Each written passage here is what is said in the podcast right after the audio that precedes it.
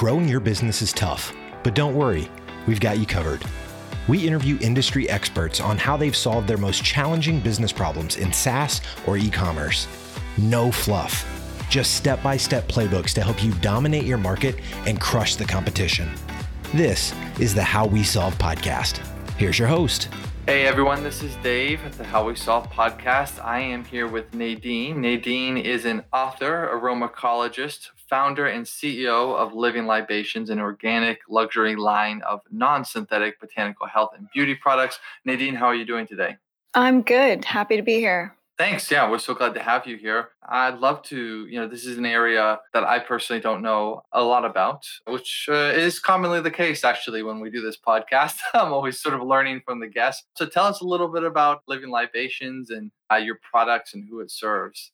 Yeah, well, I started, it's been a long journey. I started formulating with botanicals when I was 18. And uh, then after university, I opened up North America's first full concept aromatherapy store when I was about 22. So that was really fun. Living Libations is uh, was sort of the next chapter because that was like a store, and then I met my my partner, my husband, and we sort of did the next evolution of the formulas, and that is Living Libations. We make all really some of the purest health and wellness beauty products on the planet, always working with and sourcing most beautiful raw materials and we make everything from perfumes to poetic pits, which are our deodorants, to, of course, you know, creams and lotions and, you know, bombs for, you know, inside your noses and, you know, to help breathing, breathing bombs and hand sanitizers. And we have a quite extensive organic oral care line, as one of the books I wrote is uh, holistic oral care. And my other book is Renegade Beauty, which is really a deep dive, kind of like an, a beauty Bible. That's, you know, obviously a lot of it's directed towards women with chapters on, you know, breasts and pregnancy. But I have so many men that read the book and come up to me with like, you know, cornered pages and underlines and highlights. And we have lots to talk about too, because there's also chapters on, you know, on skin and a whole chapter on sun, being in the sun and how to, you know, interact with the sun wisely and a whole chapter on oral care, for example. Yeah, so lots to dive into. Great. Yeah, I definitely want to hear about the books, more about them as we get into it. But before you know, we fast forward too far. Let's go back to the 18-year-old uh, Nadine doing the formulations for the first time. So, for those who don't really know, what does it mean to formulate? I mean, I, I realize that you're kind of putting parts together in some sort of a way there's some sort of chemistry but kind of like talk us through like what does that really entail? Yeah well i mean it can be complicated and can be super simple and when you're working with natural uh, raw materials i think the whole process is a lot simpler because it's not there is chemical reactions but you're not working with you know synthetic chemicals. So the 18 year old Nadine is mixing and, and concocting lotions and potions, you know, from because I what happened at that age was I, you know, started to make, you know, left left home at university, making my own food and all that kind of stuff, and really starting to understand the quality or lack thereof of food in the supermarkets and really what processed food was and really what does do all those words on the label mean. So as soon as I really understood that and then from that moment forward really only ate organic and non-processed food going forward but it was very simple for me to then just turn to the beauty care products that that that I was using and seeing those labels and understanding that what I thought was natural you know had the cucumber face toner had never seen cucumber. So I you know proceeded to you know look at old books and you know like more from antiquity and Europe in the 18th century and you know of course books from this era too on you know making lip balms and perfumes and all of that and that's uh, what those years entailed was uh, blending and mixing. That's super cool. I still feel like there's a gap in my understanding in terms of like you know you have a plant or some sort of natural product and then it becomes a lotion which is like a totally different form. So how do we get from a to b there? Yeah well you know making a lotion is very much like making mayonnaise. You're taking a water and an oil so you're taking water, and then in my case, I'd often be using a beautiful oil like jojoba. And then to make it come together, you use an emulsifier, which in mayonnaise would be an egg. And in this case, in lotion, it would be beeswax, which I love using. Those three things would get you a lotion. Of course, we're going to layer in more plants and herbal extracts and stuff, but that would be the root of it. That's if water's involved. And then if you're making something like a lip balm, it's really just oil and wax. And then again, you know, differentiating ingredients and you know, things that you'll use to make it active and do things. But that's really at the heart of it. It's, it can be really quite simple. Uh, yeah, yeah, it, usually is, but I've never made mayonnaise. Before. Oh yeah, of course.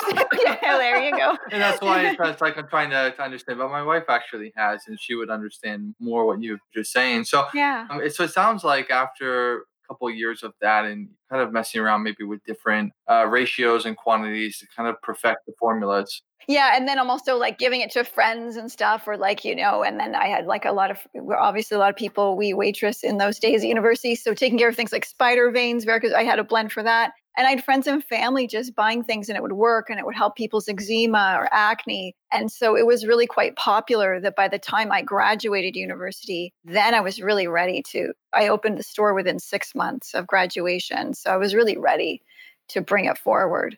What was it like opening the store? Where was it? What were sort of kind of the keystone products at the time? I live in Canada. I'm from Ontario. So it was in Toronto on Queen Street, which is kind of like uh, Toronto is, a, is our one of our most major cities in in Canada. And it's like the Soho area. So it was a really neat store in a great shopping district. And you know, it's very hip.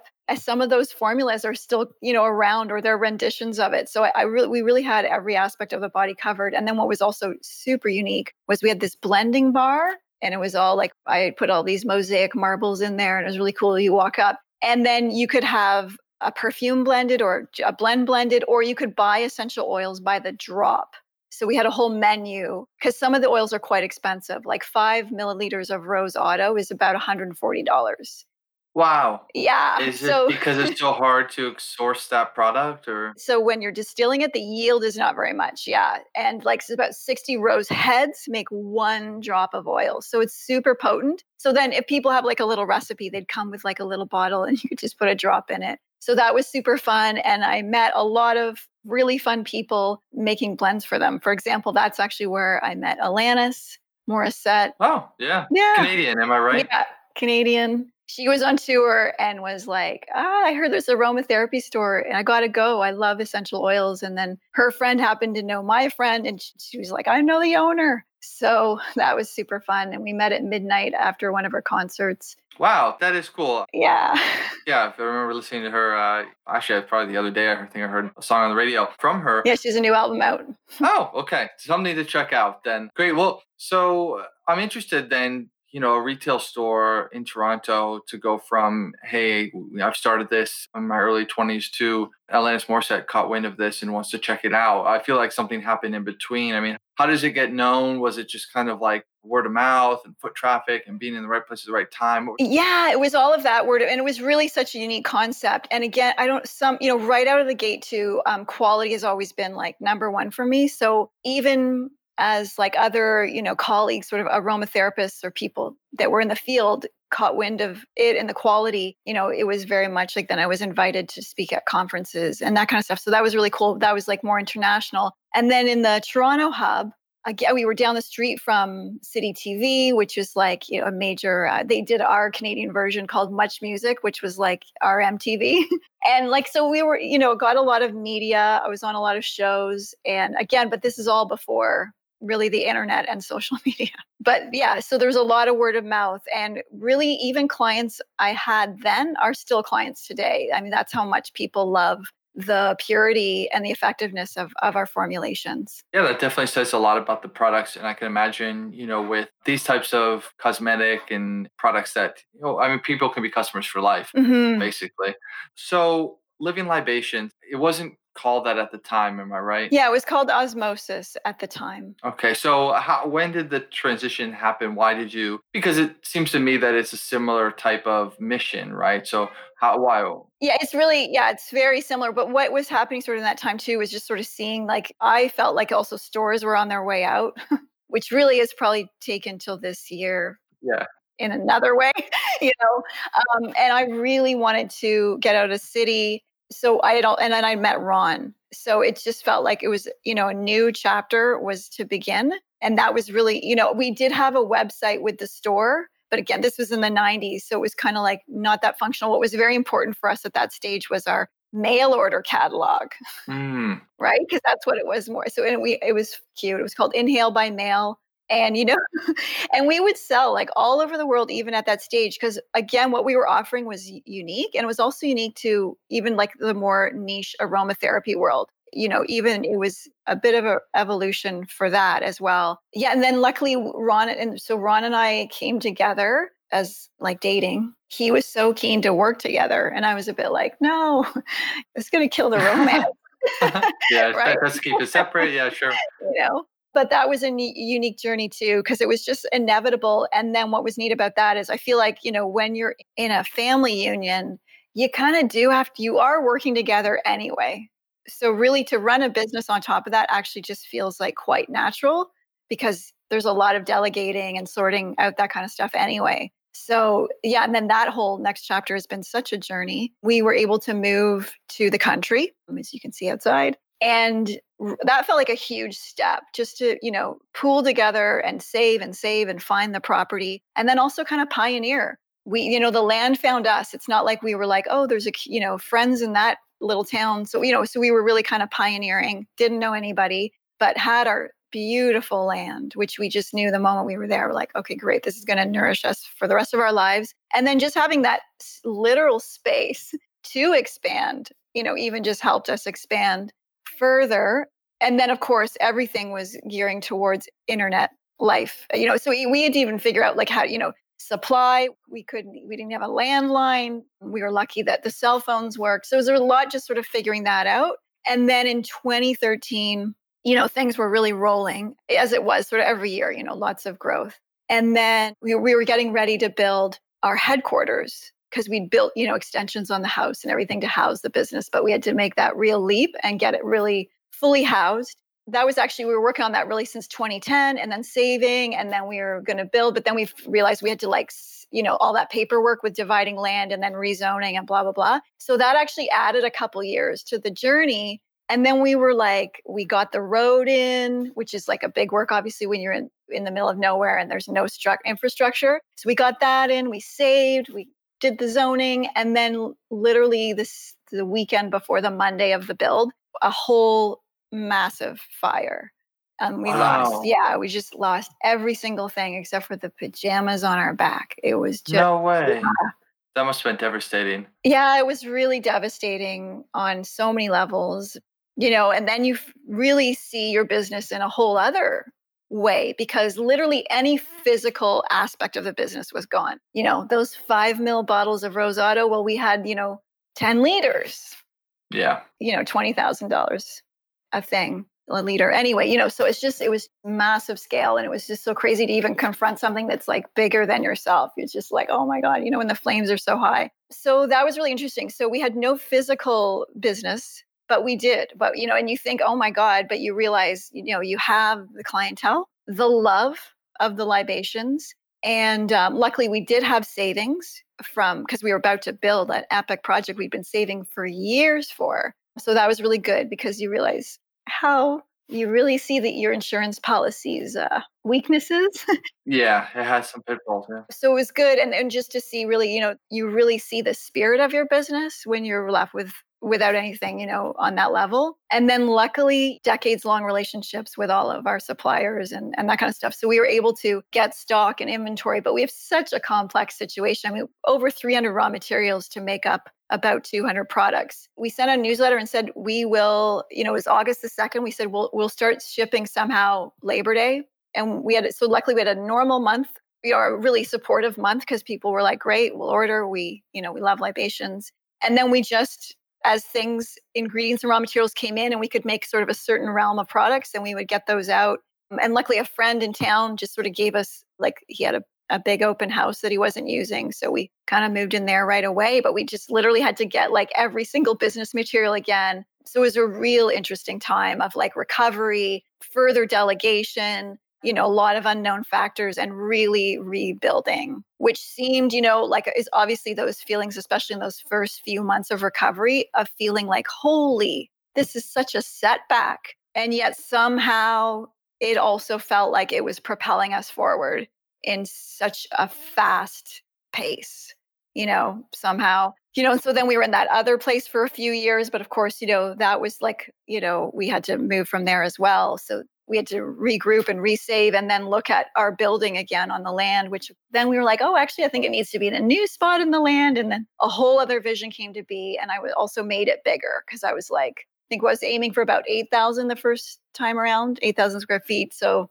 it being, we started build, so that was 2013. We started building again in 2016 because we had to really regroup. And so then I expanded and it's now like 22,000 square feet. And we got it built in 2018 and i because i was really like you know i i'm not going to, i don't want to be rebuilding buildings every few years. So i really try and look at you know making decisions with seven generations in mind and uh, you know what's the type of building that can really take us through for the next century. Of course you know may have to do add-ons and stuff. So really looking at from an environmental perspective we also won some pioneer construction awards and it, we live in a you know it's definitely we get winter we get four seasons but our winters are strong and uh, the building is so efficient we can turn off the heat in february wow yeah it's impressive yeah, yeah.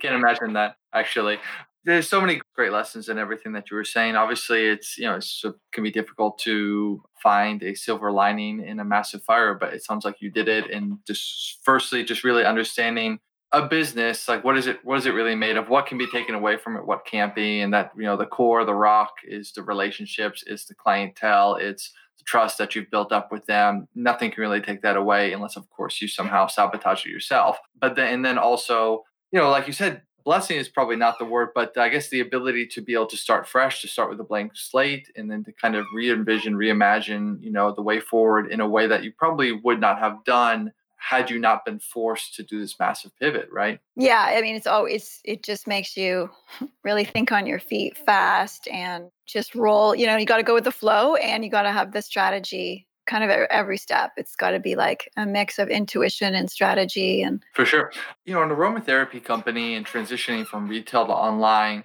I imagine there's some difficulties in that. It's the type of product I think of people really wanting to see in person. You know, maybe they want to smell it, hold it, you know, taste it. I don't know if that's possible, but you know, those are my expectations. So, is that challenging to kind of you know pursue that online digital strategy in that niche? Yeah, you know, you would think it would be, but I feel like we're all getting a lot more comfortable with shopping online. And definitely once people have tried something, they come back for more. So, you know, maybe it's a bit slower or try a couple things first. We do have a flagship store in uh, Venice, California, which obviously is great for people. And of course, there are wholesalers. So there are places on the planet to, you know, to smell and sniff and stuff. But yeah, it is a thing. I feel like you know, in general, not necessarily for us, but like online perfume sales is something that is, I think people are challenged with. But I feel like once people know the brand and they know our palette, you know, they're pretty, they like, you know, they like and it's encouraging. And we do do small, small little tiny travelers of some of the fragrances. So there's ways that you can sample and stuff. But yeah, it is missing a bit. But now with the current virus and stuff, I think we're even going to be thinking i think we're going to see a lot of new strategies coming you know from around the world on how to handle that. For sure yeah someone is going to have to invent a way to transmit scent yes. through the computer. It'll happen one day but but maybe uh-huh. not uh, not in the near near future. I definitely wanted to allocate a, a little bit of time also to just to go through your books as i said. So i if i am correct there are two. One is renegade beauty and the other is holistic dental care. Mm-hmm picking any one of these, Renegade Beauty, for example, I'd love to hear maybe a couple of, of major takeaways that you could mention for people in the audience, things that they could say, hey, I listened to this episode and, and I learned something new. Mm-hmm. Yeah, Renegade Beauty is really like it's you know been called a Bible, the beauty Bible, the beauty guide. So there's a lot of practical tips and information there, and just even some chapters that are just dedicated to like an A to Z for different solutions from like you know acne to eczema that whole thing. And then the chapters are really give good because there's a lot of stuff we kind of have to undo like a lot of stuff that sort of we've been thinking for the past 60 years on how to care for our bodies that we really want to undo so it's a you know I, I do explore these subjects it's a little bit of philosophy a lot of science and really the general thesis is you know I, I feel like beauty isn't something that is applied to you it's not something that's going to come out from another you know jar of cream something that we really but we do want to feel better we do want to feel beautiful and i feel that the remedy to that is to understand and to engage with the elements a lot more and to understand the elements as sort of our, our beauty attendants. So you know engaging with sun fresh water air and you know hanging out on the earth somehow or or you know or using the gifts of the earth to take care of our bodies from nourishing food to the beautiful raw materials like clays and flowers that we can apply to our body and to our skin to help our skin to help our immune system to help our digestion. So we have all these gifts and it's just something that we can look at engaging more and kind of like into you know a little bit less effort a little bit allowing the body to do what it was designed to do a little bit more. So hopefully we can kind of get out of the way, engage with the elements and, you know, just feel a little more refreshed from being alive and like kind of you know how we can find those ways to revive our our being and revive our spirit. I love it. I love the messaging. Uh, i'm very jealous of trees you have in the background as you're talking about like connecting with nature and i'm kind of sitting in this room and i've yeah, even got like the uh, blinds closed. I don't know why they're closed. They were just like that when i got up. So yeah so uh, nadine for people that want to learn you know more about you check out your books your company how should they get in touch well our main, our website's livinglibations.com and you there's you know articles on there and you can there's a lot of fun in there. And you can feel free to email us, ask us any question at all. We also do free consultations for health, beauty, dental. You know, then we've got Instagram. The books are on the site or anywhere books are sold as well. Awesome. Great. Thanks so much for being on the call and, you know, giving us all that insight. Thank you. Is your sales team spending too much time researching leads and accounts? We take over all the labor intensive sales development tasks so your team can focus on building relationships and closing more deals. We don't just build lists, we take a strategic research based approach to find your team qualified leads every day. Ready to start? Schedule your free consultation at taskdrive.com. That's T A S K D R I V E.com. Thanks for listening to the How We Solve podcast. Dominate your market and crush the competition with our step by step playbooks. Subscribe right now in your favorite podcast player or visit howwesolve.com.